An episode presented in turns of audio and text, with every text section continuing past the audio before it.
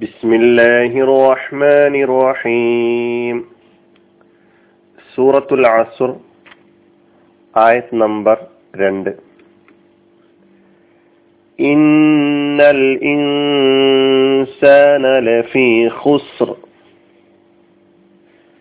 നിശ്ചയം മനുഷ്യൻ മഹാ നഷ്ടത്തിൽ തന്നെയാകുന്നു നിശ്ചയം മനുഷ്യൻ മഹാ നഷ്ടത്തിൽ തന്നെയാകുന്നു ഇതാണ് ഈ ആയത്തിന്റെ അർത്ഥം.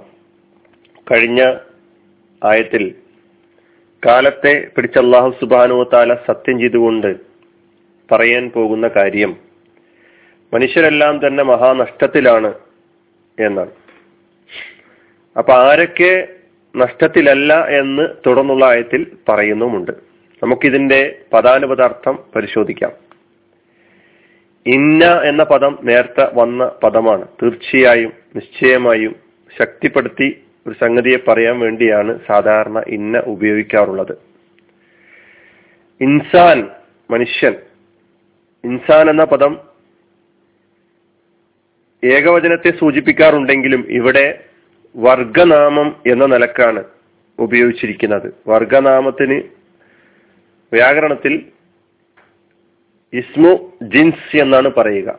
അപ്പൊ ഇസ്മു ജിൻസ് ആണ് വർഗനാമമാണ് ഇൻസാൻ എന്ന പദം ഇവിടെ എന്ന് നമ്മൾ മനസ്സിലാക്കണം. അപ്പൊ മനുഷ്യരെല്ലാം വ്യക്തിയാവട്ടെ കുടുംബമാകട്ടെ സമൂഹമാകട്ടെ അല്ലെങ്കിൽ മനുഷ്യവംശം ഒന്നടങ്കം എന്നൊക്കെ ഇൻസാൻ എന്ന് പറയുമ്പോൾ അർത്ഥമാക്കും.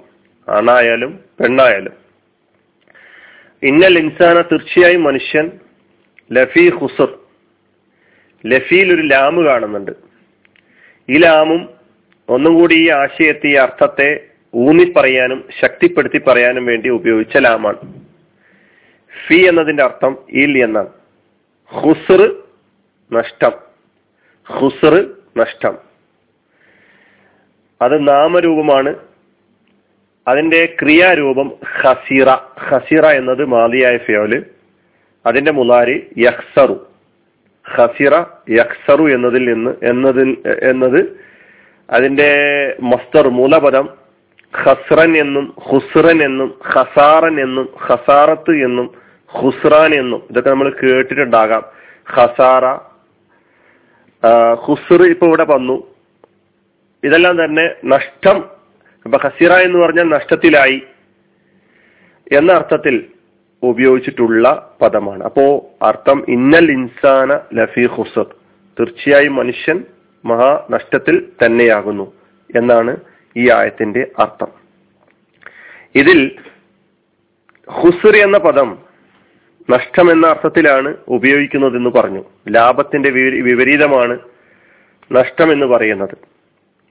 വ്യാപാരത്തിലാകട്ടെ കച്ചവടത്തിലാകട്ടെ ഇടപാടിലാകട്ടെ അവയിലൊക്കെ തന്നെ നഷ്ടമുണ്ടാകുന്നതിനെ കുറിക്കാൻ ഭാഷയിൽ ഈ പദം ഉപയോഗിച്ചു വരാറുണ്ട്. അതുപോലെ ഹുസറി എന്നും ഹസാറത്തി എന്നും നേരത്തെ ഞാൻ പറഞ്ഞു ഹസാറത്ത് എന്ന് പറഞ്ഞാലും നഷ്ടം എന്നാണ് മഹാനഷ്ടം എന്നാണ്. അപ്പൊ ഹുസർ പരാജിതനാവുക എന്ന അർത്ഥത്തിലും ഈ പദം ഉപയോഗിച്ചിട്ടുണ്ട് വിശുദ്ധ ഖുറാൻ വിശുദ്ധ ഖുറാൻ സാങ്കേതികമായി പരാജയപ്പെടൽ എന്ന അർത്ഥത്തിലും ഈ പദം ഉപയോഗിച്ച് നമുക്ക് കാണാൻ കഴിയുന്നുണ്ട്. വിശുദ്ധ ഖുർആൻ വിജയത്തെ സൂചിപ്പിക്കുവാൻ വേണ്ടി ഉപയോഗിക്കുന്ന സാങ്കേതിക പദം ഫലാഹ എന്നാണ്. ആ ഫലാഹിന് ലിദ്ദായി വിപരീത പദമായി ഹസാറത്ത് എന്ന പദം ഉപയോഗിച്ചു വന്നിരിക്കുന്നു. അപ്പൊ ഇവിടെ മഹാനഷ്ടത്തിലാണ് മഹാപരാജയത്തിലാണ് മനുഷ്യർ എന്ന് പറയുമ്പോൾ വിശുദ്ധ ഖുറാന്റെ സങ്കല്പത്തിലുള്ള വിജയ പരാജയങ്ങൾ എന്നത് എന്താണ് എന്ന് നമ്മൾ മനസ്സിലാക്കേണ്ടതുണ്ട്. അപ്പൊ ഭൗതിക ജീവിതത്തിലെ ഭൗതിക സാമഗ്രികളുടെ ഭൗതിക സാഹചര്യങ്ങളുടെ ആധിക്യം ആണ് വിജയപരാജയങ്ങളുടെ നിദാനം എന്ന് മനസ്സിലാക്കിയിട്ടുണ്ടെങ്കിൽ അത് വിശുദ്ധ ഖുർആാനിന്റെ കാഴ്ചപ്പാടിന് നേരെ വിപരീതമാണ്. വിശുദ്ധ ഖുർആാനിന്റെ കാഴ്ചപ്പാടിലുള്ള വിജയപരാജയങ്ങൾ അത് ഇരു ലോകത്തെയും ഇത് ഇരു ലോകത്തെയും ബന്ധപ്പെട്ട് കിടക്കുന്നതാണ്. ഇഹപര ജീവിത വിജയമാണ് യഥാർത്ഥത്തിൽ ഉദ്ദേശിക്കുന്നത്. ദുനിയാവിലെയും നാളെ പരലോകത്തെയും വിജയമാണ് യഥാർത്ഥത്തിൽ വിജയം കൊണ്ട് ഉദ്ദേശിക്കുന്നത്. ദുനിയാവിലെയും പരലോകത്തെയും ആഹ്റത്തിലെയും പരാജയത്തെയാണ് പരാജയം എന്ന് പറയുമ്പോൾ നഷ്ടം എന്ന് പറയുമ്പോൾ വിശുദ്ധ കൂടാൻ അർത്ഥമാക്കുന്നത്. ഇവിടെ ഈ ആയത്ത് മനുഷ്യൻ മഹാനഷ്ടത്തിലാകുന്നു എന്ന് പ്രസ്താവിക്കുന്നതിന്റെ താല്പര്യം ഇഹത്തിലെയും പരത്തിലെയും ഇരുലോകത്തെയും പരാജയത്തെയും നഷ്ടത്തെയുമാണ് സൂചിപ്പിക്കുന്നത് എന്ന് നമ്മൾ മനസ്സിലാക്കേണ്ടതുണ്ട്.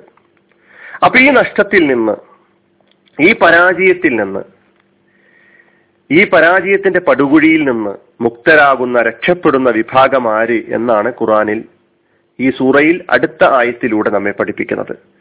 അപ്പൊ ഒന്നുകൂടി ഈ ആയത്തിന്റെ അർത്ഥം ഇന്നൽ ഇൻസാന ലഫി ഹുസർ തീർച്ചയായും മനുഷ്യൻ മഹാനഷ്ടത്തിൽ തന്നെയാകുന്നു.